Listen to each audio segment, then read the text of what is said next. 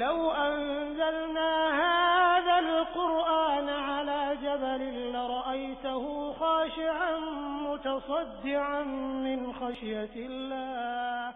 لأن لله قلبه فألان الله الصخر تحت قدميه أن يكون للقرآن أثر في قلبه. أي دون النبيين وفوق غيرها من مع القرآن نحيا في سلام فخير الوقت في خير الكلام.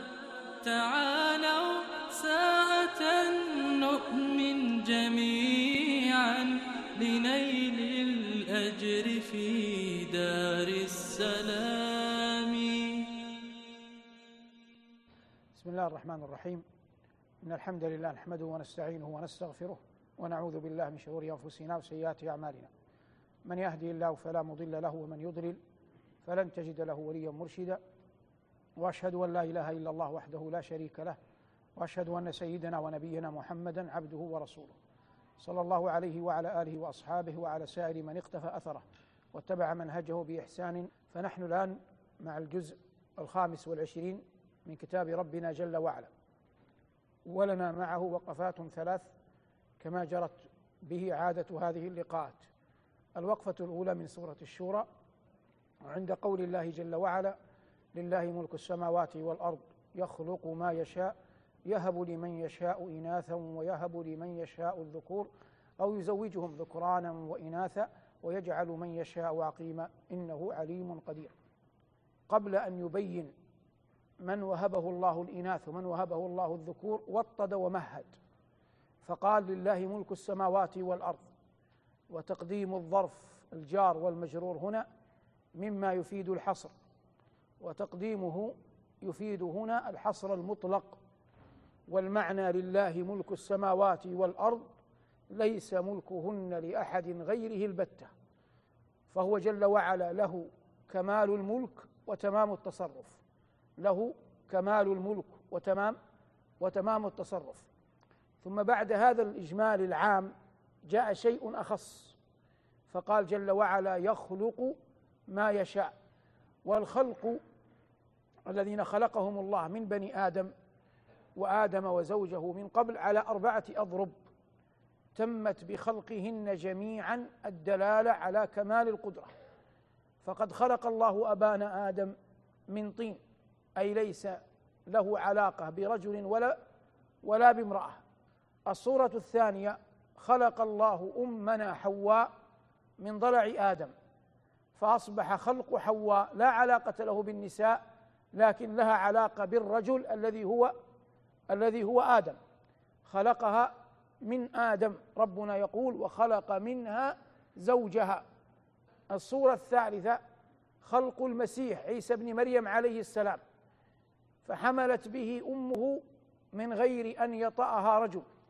حملت به أمه من غير أن يطأها رجل فأصبح خلقه معلق بالنساء لا لا بالرجال على الضد من على الضد من حواء. الصورة الرابعة وهي عليها سائر الذرية من بني آدم خلقوا من أب وأم من رجل وامرأة من أب وأم أو بتعبير أشمل حتى يدخل فيه كل مخلوق من رجل وامرأة. فتمت الصور الأربعة. لله ملك السماوات والأرض يخلق ما يشاء. ثم جاء تخصيص أقل.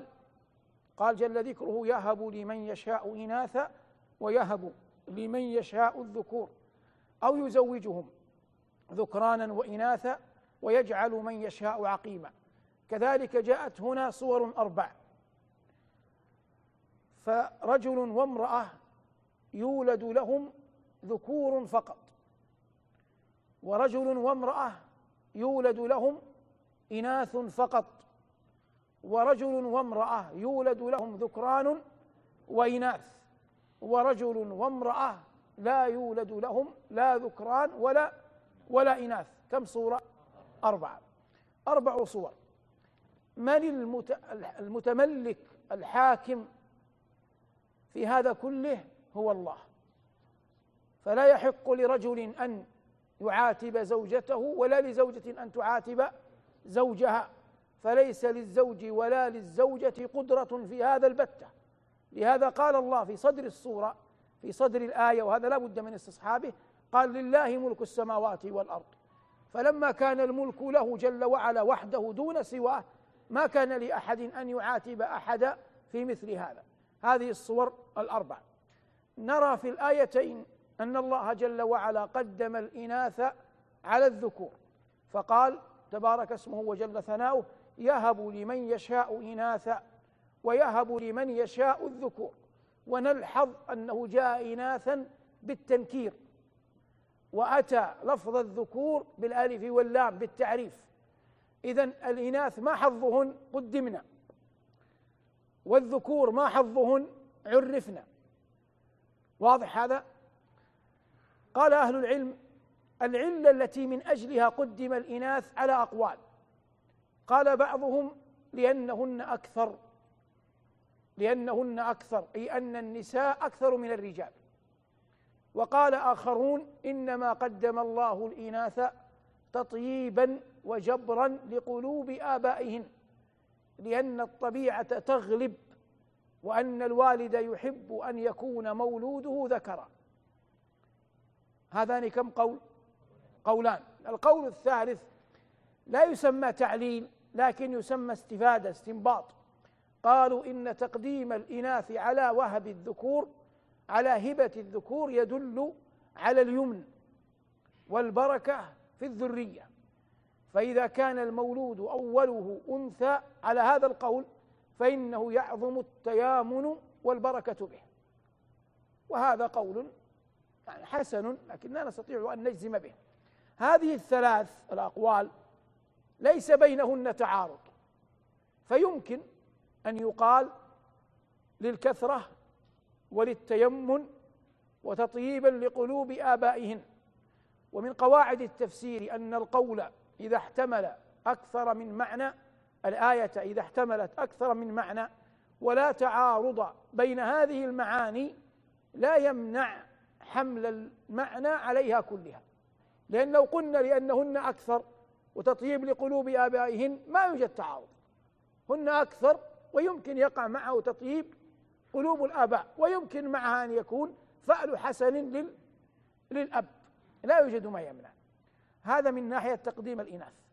أما تأكيرهن وتعريف الذكور فبعض العلماء قال إنه يمكن أن يستنبط منه فضيلة الذكر على الأنثى. يستنبط منه فضيلة الذكر على الأنثى. لكن لو قدرنا أن الألف واللام لا تعني ذلكم الفضل التنكير والتعريف هنا لا يعني فضل الذكر على الأنثى لكن نقول ليس في هذه الآية دلالة على فضل الذكر والأنثى لكن فضل الذكر على الأنثى ثابت من آيات من آيات أخرى ثابت من من آيات أخر بنص صريح الرجال قوامون على النساء. ثم قال بعدها ببضع جمل قال بما فضل الله بعضهم على بعض. فالرجال قوامون على النساء وقال صلى الله عليه وسلم كبر من الرجال كثير ولم يكن من النساء إلا وعد آحادا منهن. هذا كله يدل على فضيلة الذكر على على الأنثى. العلماء كذلك يقولون عند هذه الآية إذا ذكروا قول الله يهب لمن يشاء إناثا قالوا مثل طال مثل لوط عليه السلام. فإن لوطا على المشهور عند أهل السير والأخبار لم يرزق مولودا ذكرا لم يرزق مولودا ذكرا. كل ذريته بنات وهم ابنتان. وإذا ذكروا قول الله جل وعلا ويهب لمن يشاء الذكور ذكروا الخليل إبراهيم. وقالوا إن الخليل إبراهيم لم يرزق إناثا وإنما جميع ذريته ذكور صلوات الله وسلامه عليهما. وإذا ذكروا قول الله جل وعلا أو يزوجهم ذكرانا وإناثا قالوا هذا ينطبق على نبينا صلى الله عليه وسلم. فإن الله زوجه ذكرانا وإناثا بمعنى جمع له أبناء ذكور وبنات. بقيت الحالة الرابعة. ويجعل من يشاء عقيما. العقم في لغة العرب القطع. ويسمون الريح التي لا تلقح شجرا ولا سحاب ريحا عقيمة لأنه لا منفعة من ورائها مقطوعة. ويسمون الملك الذي يقتل بسببه الناس وتقطع الأرحام حفاظا عليه يسمونه ملك عقيم. يقولون ملك عقيم لأن صاحبه يقتل قرابته ويقطع أرحامه من أجل بقاء ملكه. فالقطع هو معنى العقم في كلام العرب. وهذا ابتلاء من الله جل وعلا لبعض خلقه. والذي ينبغي أن تعلم عموما أن الحاجة الفطرية إلى الولد حاجة فطر عليها كل أحد. كل أحد يحب هذا. وهي في بني آدم دلالة على نقصهم وحاجتهم إلى الولد لأنهم لا يمكن لهم أن يقدروا على كل شيء لوحدهم خاصة إذا كبروا وهرموا. وهي في حق الله نقص. ولذلك نزه الله جل وعلا نفسه عن الصاحب وعن وعن الولد. ليس لله حاجة في صاحب ولا في ولا في ولد. ولهذا قال سبحانه هو الغني. لما ذكر زعم من زعم أن الله اتخذ صاحبة وولدا كما في يونس قال سبحانه هو الغني. أي لا حاجة له جل وعلا بصاحب ولا ولا بولد. فاقرأ القرآن بمثل هذا التأمل تعلم ضعفك وعجزك وعظمة ربك وجلاله فتفتقر بفقرك إلى خالقك وسيدك ومولاك والعلم عند الله. تعالوا مع القرآن. مع القرآن. الوقفة الثانية من الجزء الخامس والعشرين من سورة الزخرف عند قول الله جل وعلا ومن يعش عن ذكر الرحمن نقيض له شيطانا فهو له قرين وإنهم ليصدونهم عن السبيل ويحسبون أنهم مهتدون حتى إذا جاءنا قال يا ليت بيني وبينك بعد المشرقين فبئس القرين ولن ينفعكم اليوم إذ ظلمتم أنكم في العذاب مشتركون. نزدرف إلى تفسير الآية. ومن يعش عن ذكر الرحمن أسلوب شرط. يعشو بمعنى يقصد. وتأتي متعدية إما بإلى وإما بعن.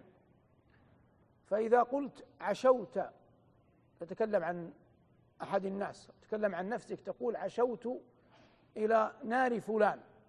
أي ماذا صنعت؟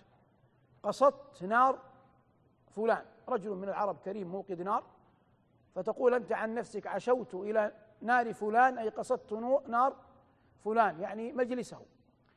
فإن أدبرت عنه وجعلته وراء ظهرك وسئلت تقول عشوت عن نار فلان. ما معنى عشوت عن أعرضت؟ ما معنى عشوت عن أعرضت؟ وإذا قلت عشوت إلى بمعنى قصدت. قال العلي الكبير هنا ومن يعش عن ذكر الرحمن. أصبح المعنى ومن؟ ومن يعرض عن ذكر الرحمن. ومن يعش عن ذكر الرحمن لا يظنن أنه سيجد سعادة ها هنا أو هناك. بل ما الواقع له يا رب؟ قال جل ذكره نقيض له شيطانا فهو له قرين. تعرفون البيضة؟ البيضة بياضها أحيانا يأتي عليه قشر. أو القشر الأبيض نفسه إذا قشرت القشر يأتي البياض. ثم بعد البياض يكون الصفار. لو نظرت إلى البيضة حال استوائها لوجدت عليها قشر. ثم البياض ثم ثم الصفار. هذا البياض الذي إذا استوت البيضة وأردت أن تأكلها قشرته وأخرجته يسمى في اللغة قيض يسمى قيض بالقاف. يسمى ماذا؟ قيض. هذا القيض مستول استواء استيلاء كاملا على ماذا؟ على البيضة لأنه يحيط بها من جميع الجهات. والعرب تقول استيلاء القيض على البيض استيلاء القيض على على البيض. من هذا المعنى استل الفعل نقيض. واضح؟ من هذا المفردة من هذا الجذر استل الفعل نقيض. فقال الله جل وعلا ومن يعش عن ذكر الرحمن نقيض له شيطانا. المعنى المتقارب اليسير الفهم يعني نتح له شيطانا. لكن نتح لا تؤدي المعنى الذي يراد من كلمة أو من معنى تسلط الشيطان على من أعرض عن ذكر الرحمن. واضح الآن؟ فيصبح من أعرض عن ذكر الرحمن والتمس سعادة في غير ذكر الرحمن الله تبارك وتعالى يسلط عليه شيطانا يلازمه فيستولي الشيطان على فكر وعقل وجوارح ومشاعر ذلك الذي أعرض عن الذكر كاستيلاء القيض على على البيض ظاهر هذا. ومن يعش عن ذكر الرحمن نقيض له شيطانا فهو له قرين تحتمل فهو أي الإنسي قرين للشيطان. وتحتمل فهو أي الشيطان قرين للإنسي. والمعنى متقارب. لما المعنى متقارب؟ لأن لفظ كلمة قرن تدل على المزج تدل على المزج والاشتراك. فمثلا نحن نعرف في أحكام الحج يوجد حج مفرد ويوجد حج تمتع تحج ثم تفصل ثم ثم تعتمر أو تعتمر ثم تفصل ثم ثم تحج وهذا هو التمتع. باقي حال ثالثة في الفقه اسمها حج قران. ما معنى حج قران؟ جمع قرن ما بين الحج والعمرة. فكم طواف لهما؟ طواف واحد. وكم سعي لهما؟ سعي واحد. لهذا سمي هذا النسك سعي ماذا؟ أو, أو نسك قران. لاقتران بعضهما ببعض. هنا مثلها. ومن يعش عن ذكر الرحمن نقيض له شيطانا فهو له قرين. فيصبح هذا الشيطان ملازما للإنسي والإنسي عياذا بالله تابع لمن؟ للشيطان. فيقع بينهما الاقتران فلا يمكن أن ينجم عن هذا الاقتران صالح عمل محال. قال الله جل وعلا نقيض له شيطانا فهو له قرين.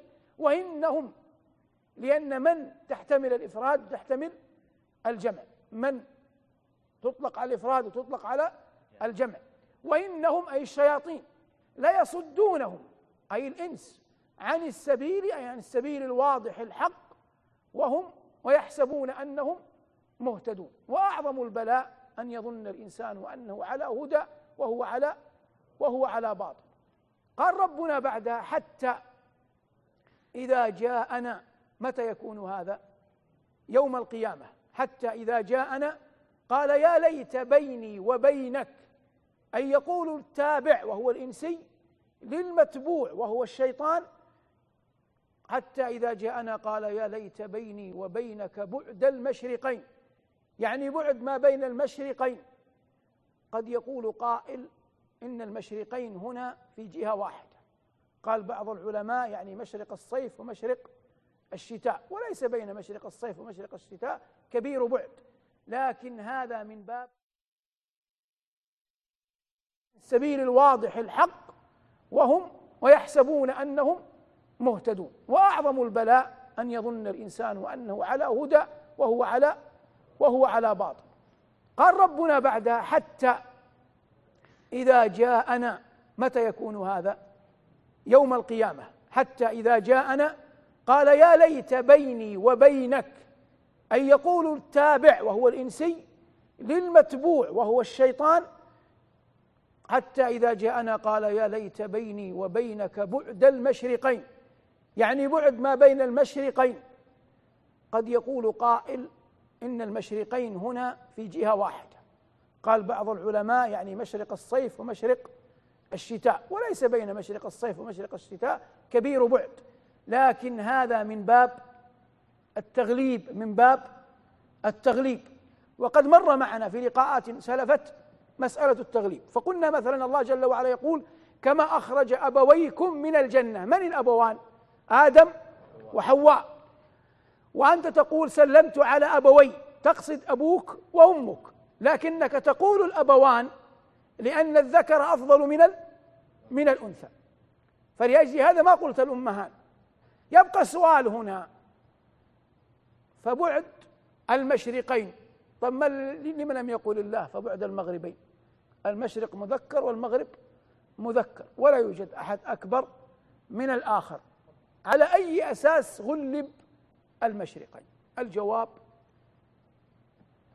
ظاهر جدا. النبي صلى الله عليه وسلم أخبر قال في في الشيطان إن الشمس تسرق بين قرني شيطان جهة جهة المشرق جهة المشرق. هذا الذي جعل بعض العلماء يقول لأجل ذلك قال الله هنا فبعد المشرقين. فبعد المشرقين. يا ليت بيني وبينك بعد المشرقين فبئس القرين. قال الله بعدها ولن ينفعكم اليوم إذ ظلمتم أنكم في العذاب مشتركون وهذا يدل على أنهما مشتركان أين في العذاب والعذاب لا يكون إلا في في النار. نجم عن هذه الأمور ثلاثة أحوال بالعقل بالاستنباط. كم حال؟ أجيبوا ثلاثة. الحالة الأولى حال تسلط متى؟ في الدنيا. ممن على من؟ من الشيطان على على الإنسي. وهذا معنى نقيض له شيطانا. الحالة الثانية حال تنافر. متى؟ يوم الحشر. حال تنافر ما بين الإنسي والجني حتى إذا جاءنا قال يا ليت بيني وبينك بعد المشرقين. هذه حال تنافر.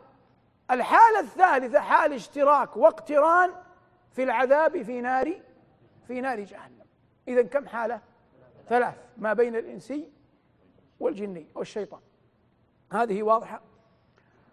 قول الله جل وعلا ولن ينفعكم اليوم إذ ظلمتم أنكم في العذاب مشتركون من أعظم آيات القرآن تخويفا. لما؟ لأنه في كل الثقافات المعاصرة العربية والعجمية.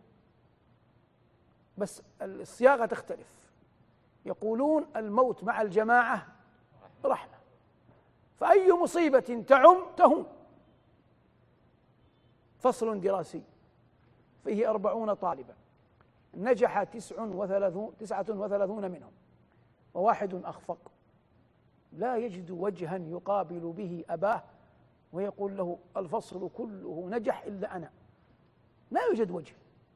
لكن لو أن الفصل من الأربعين لم ينجح إلا اثنان أو لم ينجح إلا واحد.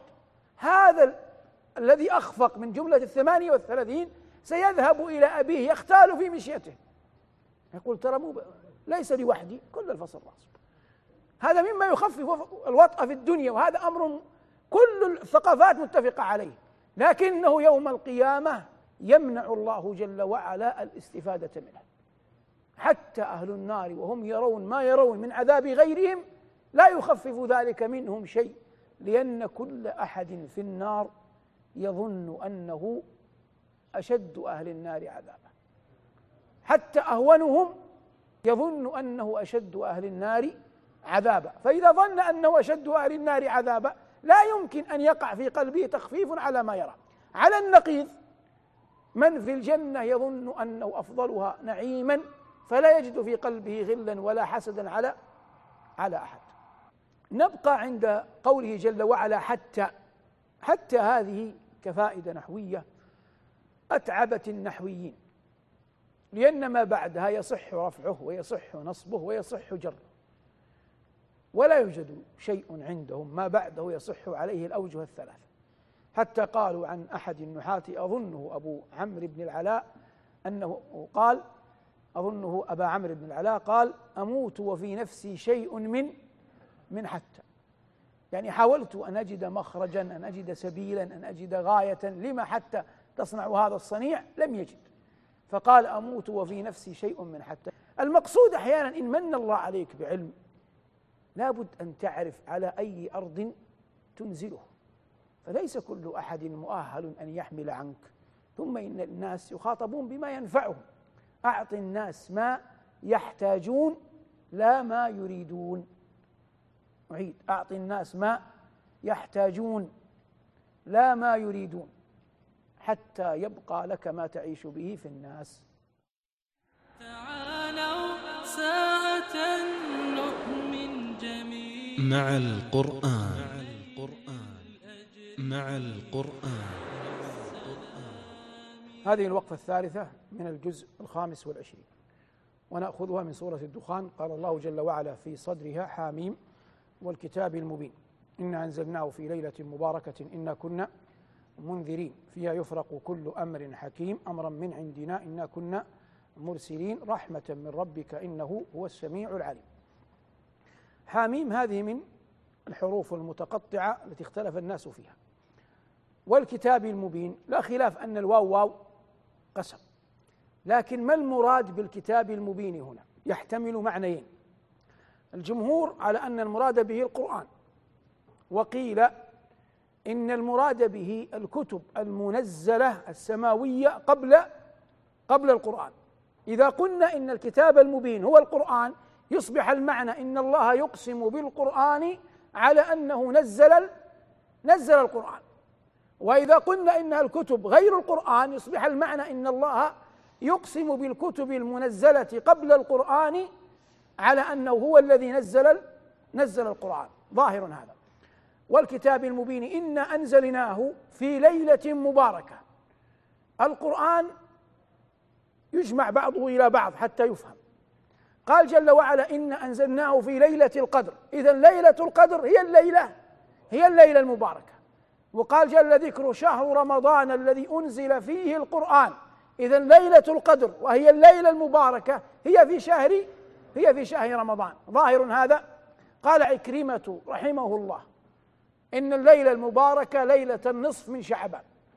وهذا القول لم يقل به أحد غيره. عفى الله عنه. والعلماء سلفا وخلفا على عدم قبول رأيه لأن رأيه مخالف لصريح القرآن. شهر رمضان الذي أنزل فيه القرآن. لكنني ذكرت رأيه حتى تعلم أن العلماء وإن عظموا وإن كبروا يقع منهم الخطأ والسهو. ولا يقلل ذلك من جليل مكانتهم وعظيم منزلتهم فعكرم من العلماء المعروفين مولى ابن عباس رضي الله تعالى عنهما. قال ربنا إنا أنزلناه في ليلة مباركة هي قطعا ليلة القدر. والجمهور على قول ابن عباس أنه نزل من اللوح المحفوظ إلى بيت العزة في السماء الدنيا. المعنى بالنزول هنا من اللوح المحفوظ إلى بيت العزة في السماء الدنيا. إنا أنزلناه في ليلة مباركة إنا كنا منذرين. هذه الليلة المباركة هي ليلة القدر. قال الله جل وعلا فيها فيها أي في الليلة يفرق كل أمر حكيم. حكيم هنا فعيل بمعنى مفعول. فعيل بمعنى مفعول والمعنى حكيم بمعنى محكم. أي أن الله جل وعلا يقضي في هذه الليلة ما يكون لسنة كاملة من خير أو شر أو قبض أو بسط أو حياة أو أو موت. وقد دلت سورة أخرى هي سورة القدر على فضل التعبد في ليلة في ليلة القدر. قال الله جل وعلا إنا أنزلناه في ليلة القدر وما أدراك ما ليلة القدر. ليلة القدر خير من ألف شهر. تنزل الملائكة والروح فيها بإذن ربهم من كل أمر. سلام هي حتى مطلع الفجر أي أن قيامها يعدل قيام ألف ألف شهر يعدل قيام ألف شهر. والنبي صلى الله عليه وسلم قال من قام ليلة القدر إيمانا واحتسابا غفر له ما تقدم من ذنبه. وقالت له أم المؤمنين كما عند الترمذي يا رسول الله أرأيت إن علمت أي ليلة هي ليلة القدر ماذا أقول؟ قال قولي اللهم إنك عفو تحب العفو فاعف فاعف عني. ومن فقه قيامها مهم. أول ما يحرص عليه صلاة العشاء والفجر جماعة. فلا تطلب نافلة مع تضييع فريضة.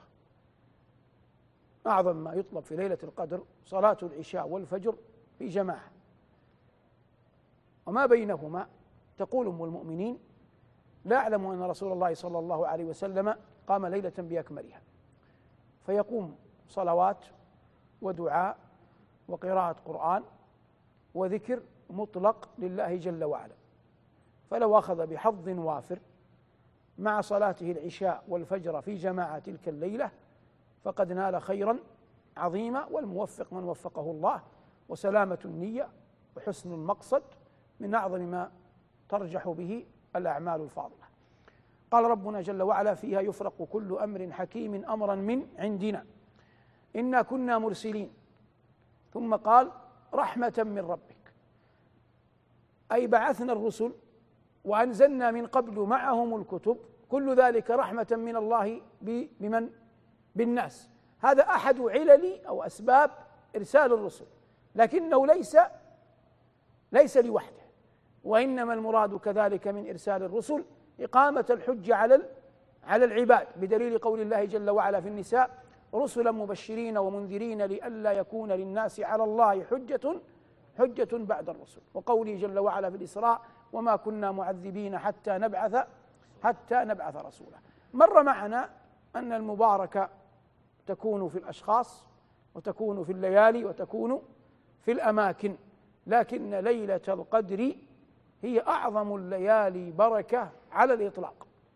قلنا قال ربنا حاميم والكتاب المبين إن أنزلناه في ليلة مباركة إنا كنا منذرين مع أن القرآن أنزل بشارة ونذارة لكن ذكرت النذارة هنا دون البشارة لأن هذه سورة مكية والمخاطبون بها يغلب عليهم العصيان والبعد عن الله بالكلية فهم إلى الإنذار أحوج منهم إلى إلى البشارة فهم إلى الإنذار أحوج منهم إلى إلى البشارة هل ليلة القدر كانت في الأنبياء من قبل؟ نعم هذا الذي دلت عليه الأحاديث الصحيحة أما ما يروى عن مالك رحمه الله أن النبي صلى الله عليه وسلم تقاصر عمر أمته ثم إنه أعطي هذه الليلة فهذا الأثر مرجوح بأثر أصح منه وهو أن النبي صلى الله عليه وسلم سئل هل ليلة القدر تكون مع الأنبياء أم ترفع؟ إذا ماتوا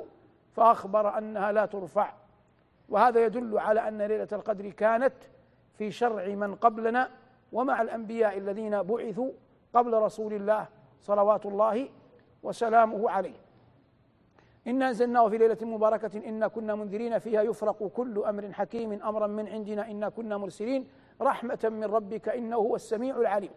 قوله جل وعلا رحمة من ربك فيه دلالة على أن الإنسان من أعظم طرائق رحمة الله التي يجب أن يتعرض لها هي مواسم الطاعات التي أتاحها الله جل وعلا لعباده أن يتقربوا إليه فيها.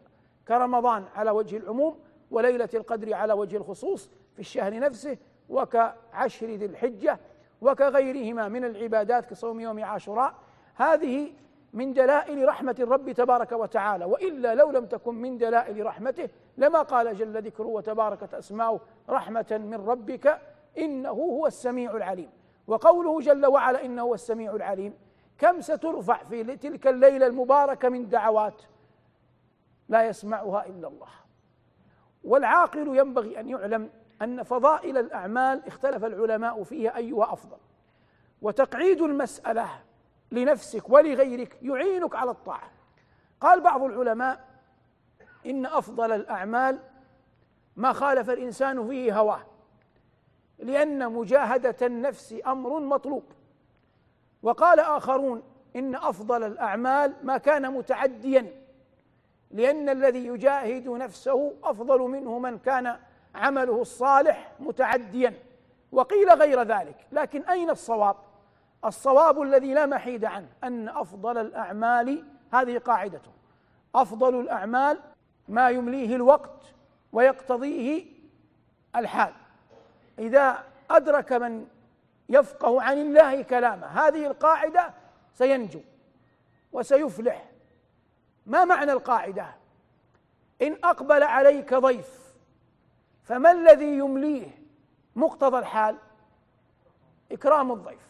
فإكرام الضيف في حقك بالنسبة لك ها هنا أفضل أفضل الأعمال.